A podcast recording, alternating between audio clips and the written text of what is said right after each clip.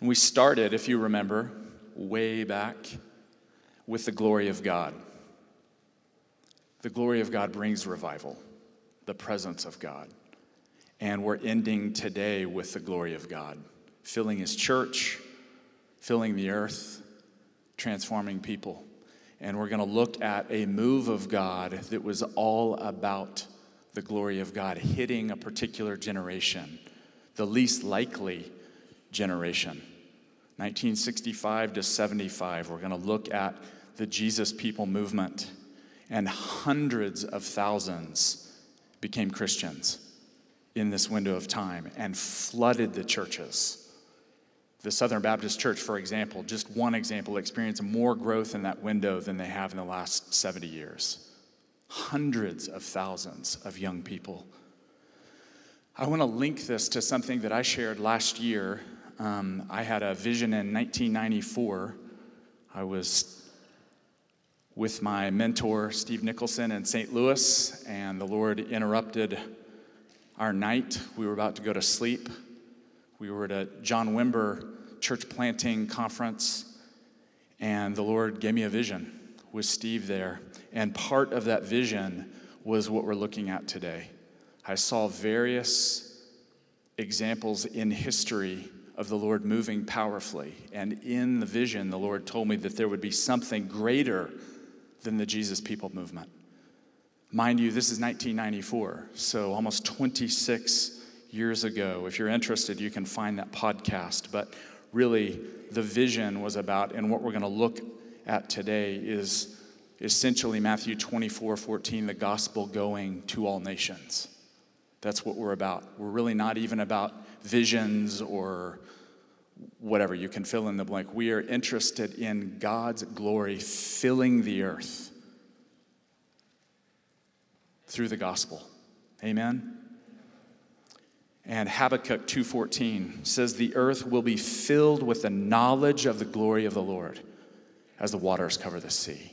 And so I want us to be mindful of that today. We had a moment that we're going to look at where the, the knowledge of the glory of the Lord hit the west coast of the United States and it changed a generation. So I want us to explore that today. And what we're going to do briefly, we're going to look at the historical context again, so we have some idea of who these wild people were the hippies, the Jesus people. We're going to look at a few key events and moments. And then we'll look briefly at the end at some of the ripple effects, the ramifications, because my friends, we're sitting here today doing what we're doing because of what God did in the 60s and 70s, especially as we move toward becoming a vineyard. There is no vineyard without the Jesus People movement, without the outpouring of the Holy Spirit that happened in the 60s and 70s. I want to say, too, that you know, you always struggle with compressing all that we can in a little bit of time. So today really is an introduction. If you're interested in learning more, I could not recommend this book more. It's called God's Forever Family by Larry Eskridge. And it's Oxford publication, God's Forever Family, and it uh, tells this story. And I couldn't put it down this week. And really, the first 90 pages are you can't put it down. It may keep you up late, but it recounts the Jesus people movement and this unprecedented outpouring of the Holy Spirit. So let's get let's get started here. Let's look at the historical context. I've got some slides here for context the Lord decided to move in this period. And it's pretty uncanny. There was campus unrest all over the United States. We were in the middle of a sexual revolution sex, drugs, rock and roll. Woodstock happened. 400,000 people showed up for the Woodstock event at the little dairy farm. There were race riots. I've got an image up of a race riot in Detroit in 1967.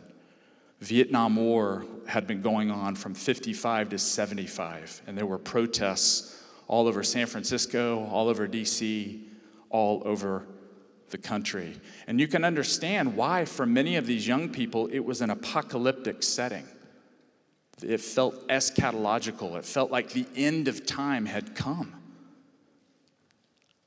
There was a lot that was happening, and this was the moment that the Lord chose to pour out His Spirit, to display His glory, and to advance His kingdom. And He rescued and transformed hundreds of thousands of these crazy hippies. We've got some hippies among us, and you can keep that in mind as I ask a question in a few moments. So that's some of the historical context here, some of the key events and people. This story starts in the San Francisco Bay Area. There was a bohemian culture of Europe, especially France, that came in and infiltrated San Francisco and the whole Bay Area. And it was called the Bohemian Beatnik movement. People would call themselves beats. And they were anti establishment, they were unconventional, and they were centered in Greenwich Village in New York City. I'm really, uh, I'm sure, striking some chords with some of you who probably went to Greenwich Village when these things were going on. I know we have some former beats and hippies among us. What began to happen in the Bay Area of San Francisco, especially, there was an unlikely alliance that formed. There was a Baptist church, First Baptist Church of Mill Valley in Marin County in San Francisco, and there was a pastor there named John McDonald, a Baptist pastor, mind you. And suddenly, all of these young people started being spiritually awakened and showed up at his church. He's like, This is not business as usual. What is happening? And there were four couples in particular. Think about this four couples, eight people, and their seven children. That's it and the Lord began to move in their lives. And part of what they recount is in this book here, but they had it all. They had the money they needed, they had all the drugs they needed, they were into poetry and art, they were very influential, and Jesus began to move in their lives. And one of the stories, a guy named Ted Wise, I've got a slide up here. This guy, Ted, had the coolest life one could imagine. He was a sailmaker for expensive boats in the Bay Area. And he had everything he needed and wanted, and yet he was miserable. Ted talks about being so miserable and wanting other women so bad that he plotted to murder his wife. In the midst of all that was happening, he was strung out on LSD, and from the outside, he looked shiny and happy and had the enviable life, but inside he was rotting. Listen to what Ted says about his life in 1965. He started reading the New Testament. He was also taking LSD. He was looking into Eastern religious traditions. And he said that he entered into his inner self and expected to find a prince on the throne but instead discovered a rat in the basement. He became aware of his brokenness and his own sin before God, and he said, I've got to deal with this. The Lord began to awaken his conscience, draw him close to himself. He said, I don't know what's going on, but I can't stop reading the Bible. And so these couples, and Ted was one of the key leaders in these four couples, began to read the New Testament and Ted says this he was impacted by the truth claims made by Jesus and Paul's call for all to be converted. Listen to what Ted says. I found it necessary to cry out to God to save my life in every sense of the word. Jesus knocked me off my metaphysical donkey. I could choose him or literally suffer a fate worse than death. So these four couples are gathering together. It's interesting to think just in their relationships, just in their study of the scriptures together, just their involvement in that little Baptist church, that a worldwide movement would occur. They actually started, they all sold their houses and they were reading the book of Acts, came across Acts chapter 2, where the church lived together and they said, Why don't we do this? So they sold their houses, they bought a communal house, and launched the first communal house of the Jesus People movement. As they began to live together, their hearts were awakened for their friends around them. And they ventured over to Haight Ashbury, summer of 67. You can see there on the left, famous intersection in San Francisco. The district is known as the Haight, H A I G H T, has nothing to do with H A T E. And you can see there the Summer of Love, 1967. 75,000 young people came from all over the country and all over the world and descended on this little district in San Francisco. And so these four couples began to venture over into the Haight Ashbury area. And they began to share the gospel with people. They took, they would load up a car with food and sandwiches and Kool Aid, and they would just bring everything they could because a lot of the young people had arrived there on a one way ticket and they didn't have money or food. And so the people came bringing things to meet felt needs. And as this happened, after a few weeks, they began to see God moving to such an extent they went back to their pastor at First Baptist Church and said, You've got to come with us. You've got to come see what God is doing among the hippies. And so Pastor John McDonald loaded up with them to go check it out. And Pastor McDonald was overwhelmed. He was awakened to the need of the moment. And he said he wept. He realized how out of place he was in his suit and with his nice hairdo but he said, I feel the Lord calling me here. And he said that it was like reaching a tribal group overseas, but right here on American soil. He felt utterly unequipped, but he got together other Baptist leaders and founded what was called the Evangelical Concerns Group. And they began to raise money and go in during that window of time and feed hippies. And they opened a coffee shop right there in Haight Ashbury called The Mission, the Living Room. How are we doing? Doing all right? I love this history because I believe God wants to do it again. This isn't museum time, this is living history time, is it not? So we do want to know this so that we can glean wisdom from it. But Lord, do it again. Would you move among the young people today? Would you do something like this, Lord, that only you can do? That's why we're looking at this, friends. That's, that's the reason. Lord, do it again. So these four couples, along with a group of Baptists, started the first coffee shop right there, a block away from Haight Ashbury. And they began to provide sandwiches, and their motto was sandwiches and New Testament. That's what they would tell people and people would come in and say, Would you chill on the Bible? And they would say, Sandwiches and New Testament, sandwiches and the Word of God.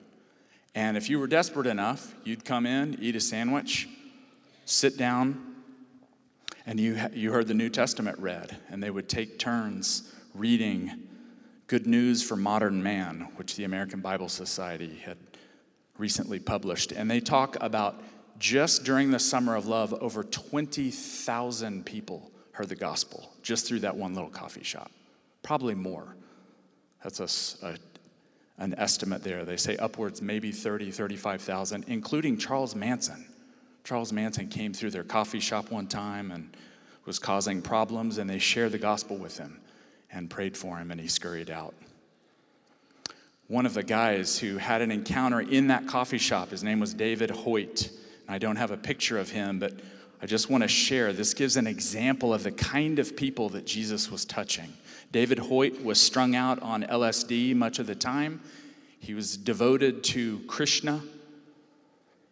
He had spent time in California prisons for smuggling drugs from Mexico.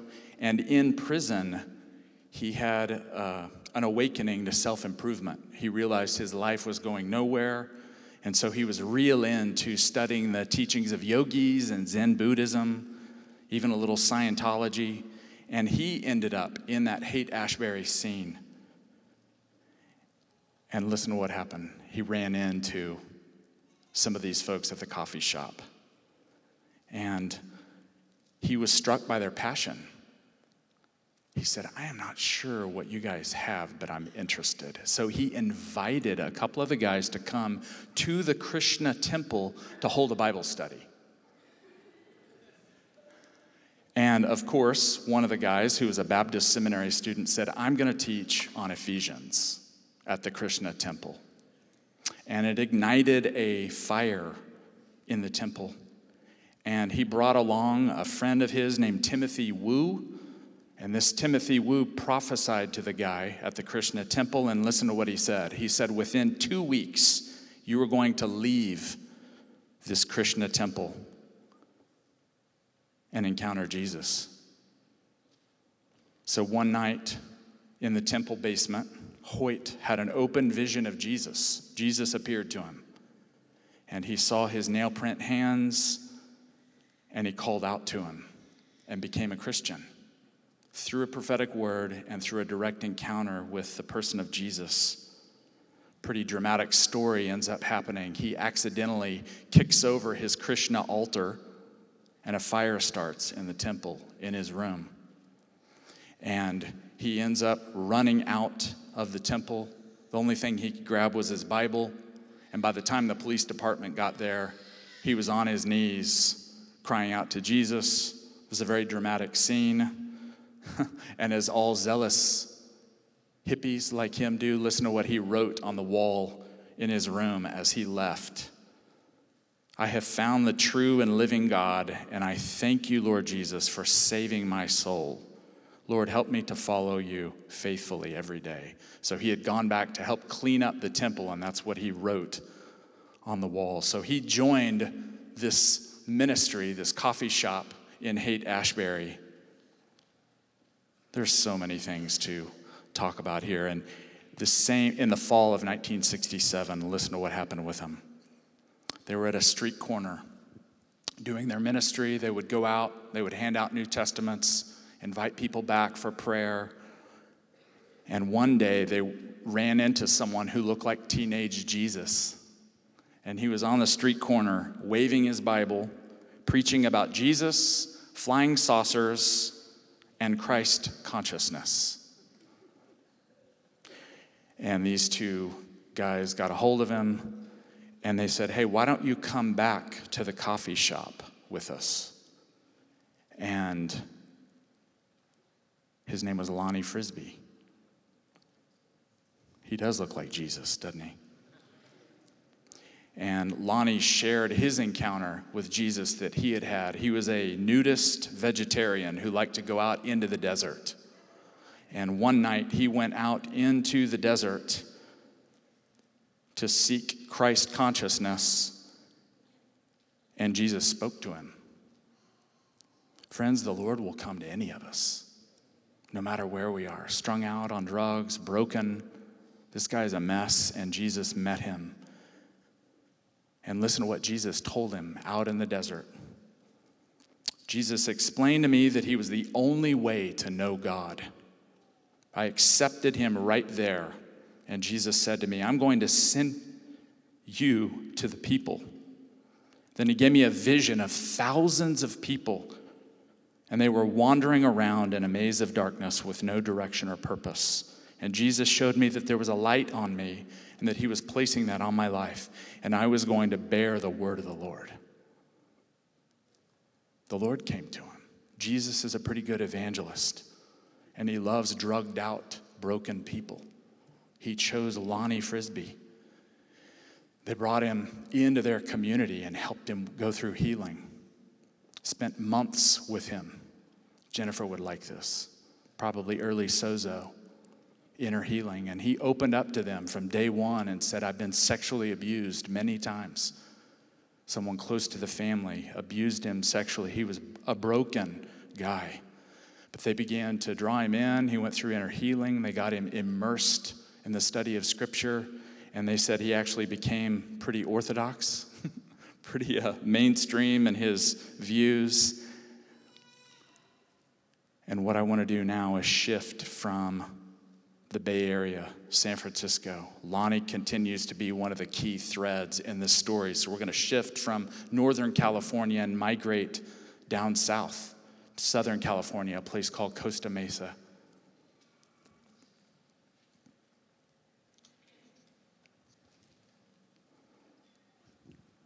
It's hard to believe this is how it works, isn't it?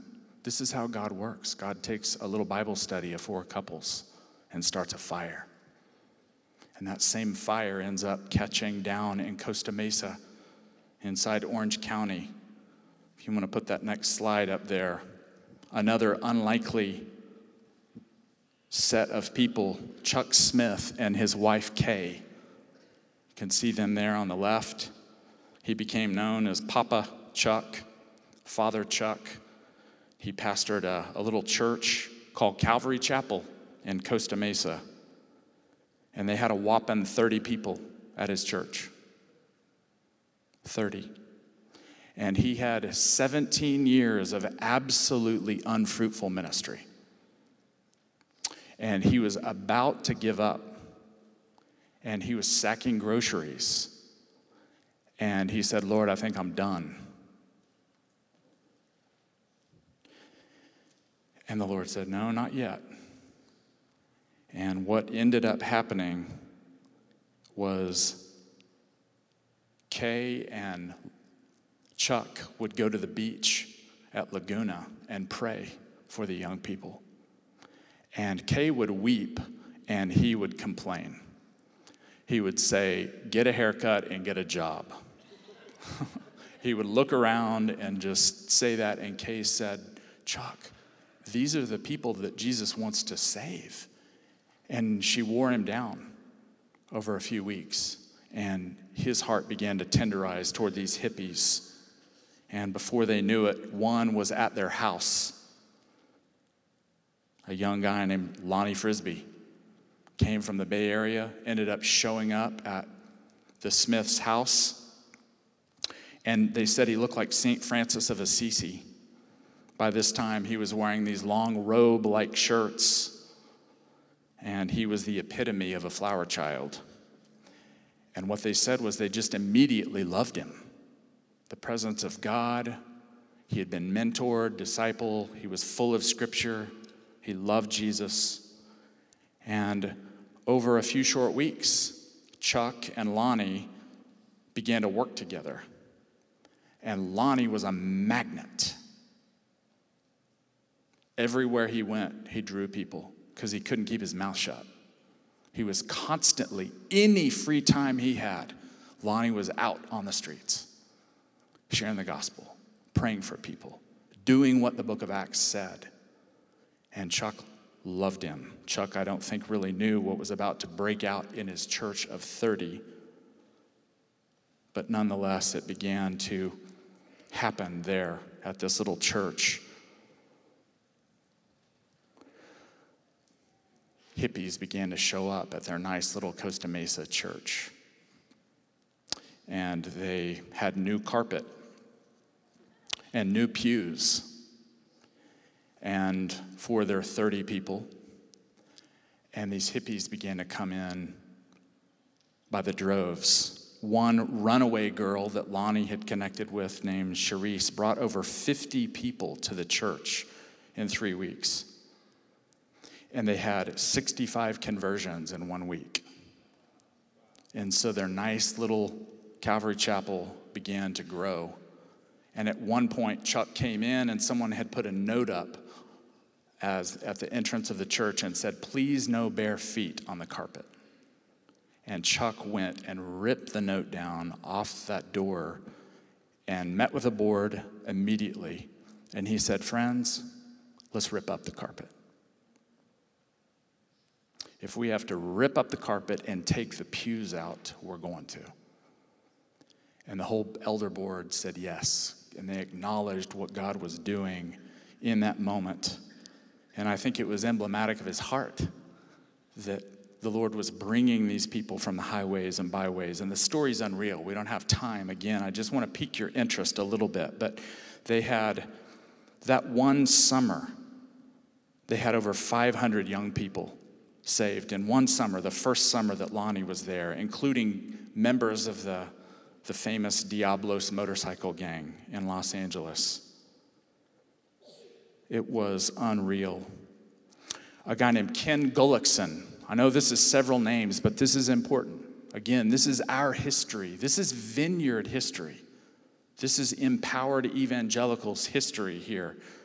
Lonnie made friends with a guy named Ken Gullikson, and they were going to local high schools there in the Costa Mesa in Orange County and leading Bible studies. And dozens and dozens and dozens of students were coming to Christ. And one girl commented that she used to go to this certain field near, near the school to smoke weed, to get high with her friends. And she said, overnight, within a few days, the field was full of young people with their Bibles reading and praying. God was on the move sovereignly. Wasn't a program. Wasn't because Lonnie was slick. Wasn't because Chuck and Kay Smith had a plan. It's because God moved. And God said, I want these young people. I'm going to move in this generation. I want to seek and save them. Church, will you get in on it? I feel like the Lord is saying the same thing to us. Will we get in on what He has planned in the coming days? By mid 1970, in just a few short years, that little Costa Mesa church exploded to 1,500. So they went from 30 to 60 to 1,500. And Chuck Smith was not about numbers at all. People would ask him, What is going on? How many are coming? He'd say, I don't know. God's doing something. And we're willing to do whatever it takes. One night, Lonnie Frisbee and some others were at the altar praying a group of 15 of them, and I'm going to let you hear this later. But Kay Smith, this is something I learned I had not known before in my research this, this week. Kay Smith, Chuck's wife, gave a prophetic word to Lonnie and these 15 young people. And she said, Because of your praise and adoration and obedience, I'm going to bless the whole West Coast through you. And Lonnie and his friends, 15 here, began to weep and have visions of what God was going to do on the West Coast and all over the world. At this point, monthly baptisms were happening along a rocky shore at Newport Beach. Usually four or 500 per month, friends. Look at that. Just take that in for a moment. Four to 500 young people baptized in the ocean there, not far from the church an area called Pirates Cove, Corona del Mar. And sometimes over a thousand. So by the summer of 1970, this move of God had brought in literally tens of thousands and began to spread all over the West Coast, just like Kay Smith prophesied and there were about a hundred different Jesus people groups that were radiating out of this one little nobody church because they said yes to the Lord.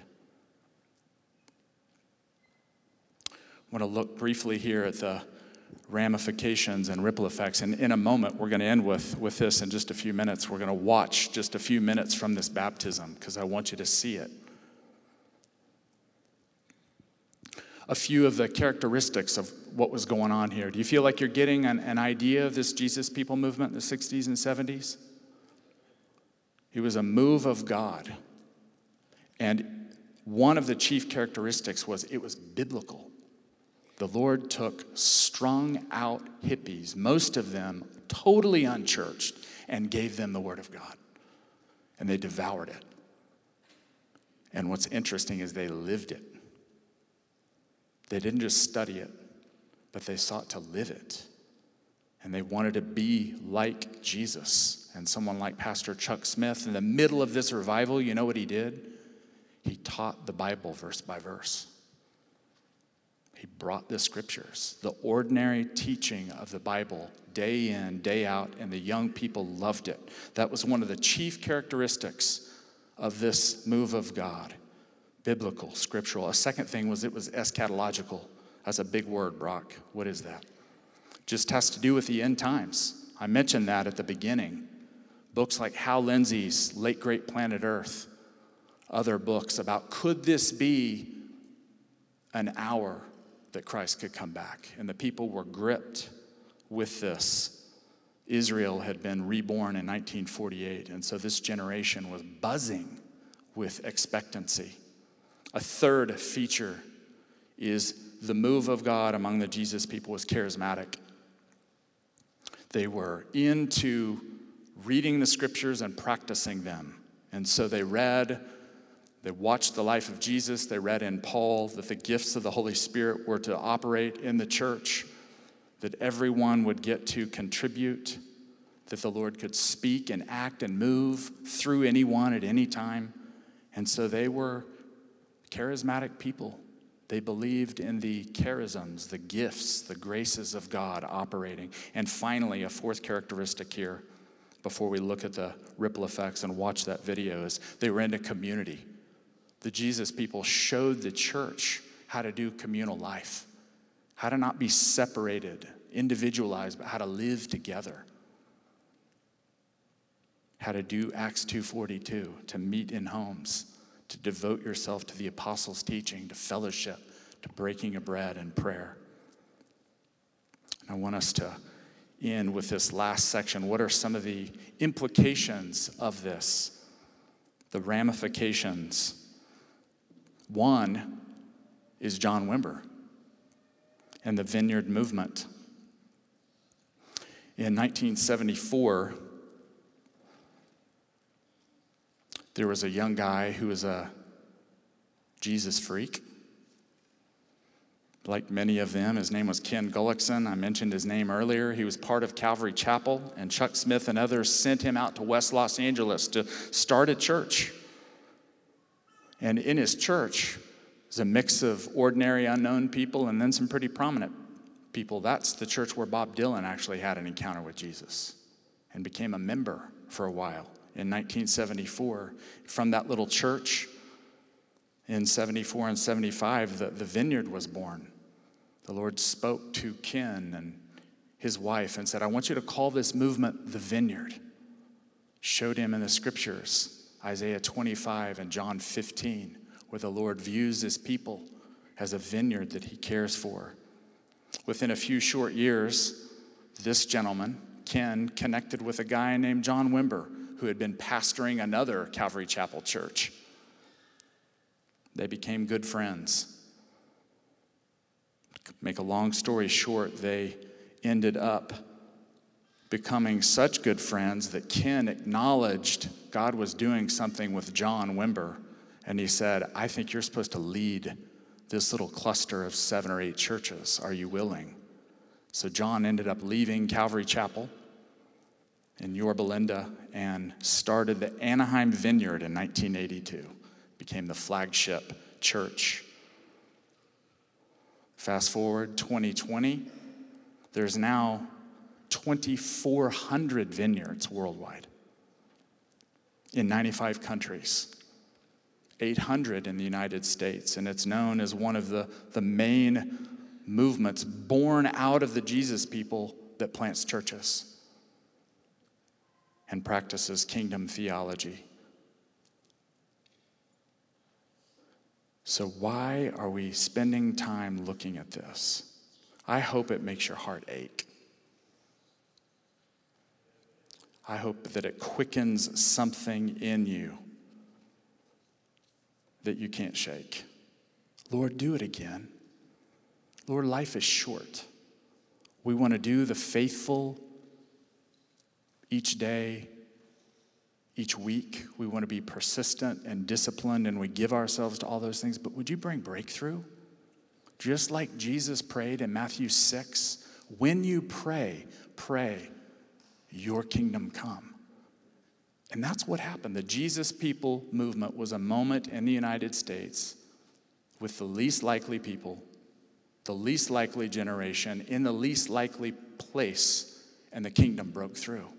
And it changed their lives. It wasn't flash in the pan. Many of these people went on to plant churches and start Christian businesses and serve Jesus in powerful ways. So I think there's no better way to end this. I want to show you just a few minute video here if we can drop the lights, and I want to set it up, first of all, by saying thank you, Jake. He helped me put this video together because I don't know what the heck I'm doing. So he said, Dad, this is easy. A few swipes. He helped edit it, put it together, and I said, Bless you, son. Maybe that'll make money someday and you can take care of your old man. but just this, this video here, if we can cue that up. Wait, pause it, pause it, not yet. Pause it. So that you know what's going on here. This is uh, Corona del Mar, the Costa Mesa Calvary Chapel. And this is just a little window into what God was doing. And they captured on 8 millimeter one of their baptismal services. And so you're going to see dozens and dozens and hundreds of young people going to this Newport Beach area because this is what they did every month. And you're going to see Pastor Chuck there. He's the bald guy that looks like a grocer. He's doing a lot of the baptisms. And then Lonnie, the little skinny guy that looks like Jesus. And then there are quite a few other lay leaders they have doing the baptisms. And this word is actually Lonnie Frisbee recounting in 1980 the word that Kay Smith had given about revival. So we'll hear that for a few minutes and then we'll segue into the baptism. All right.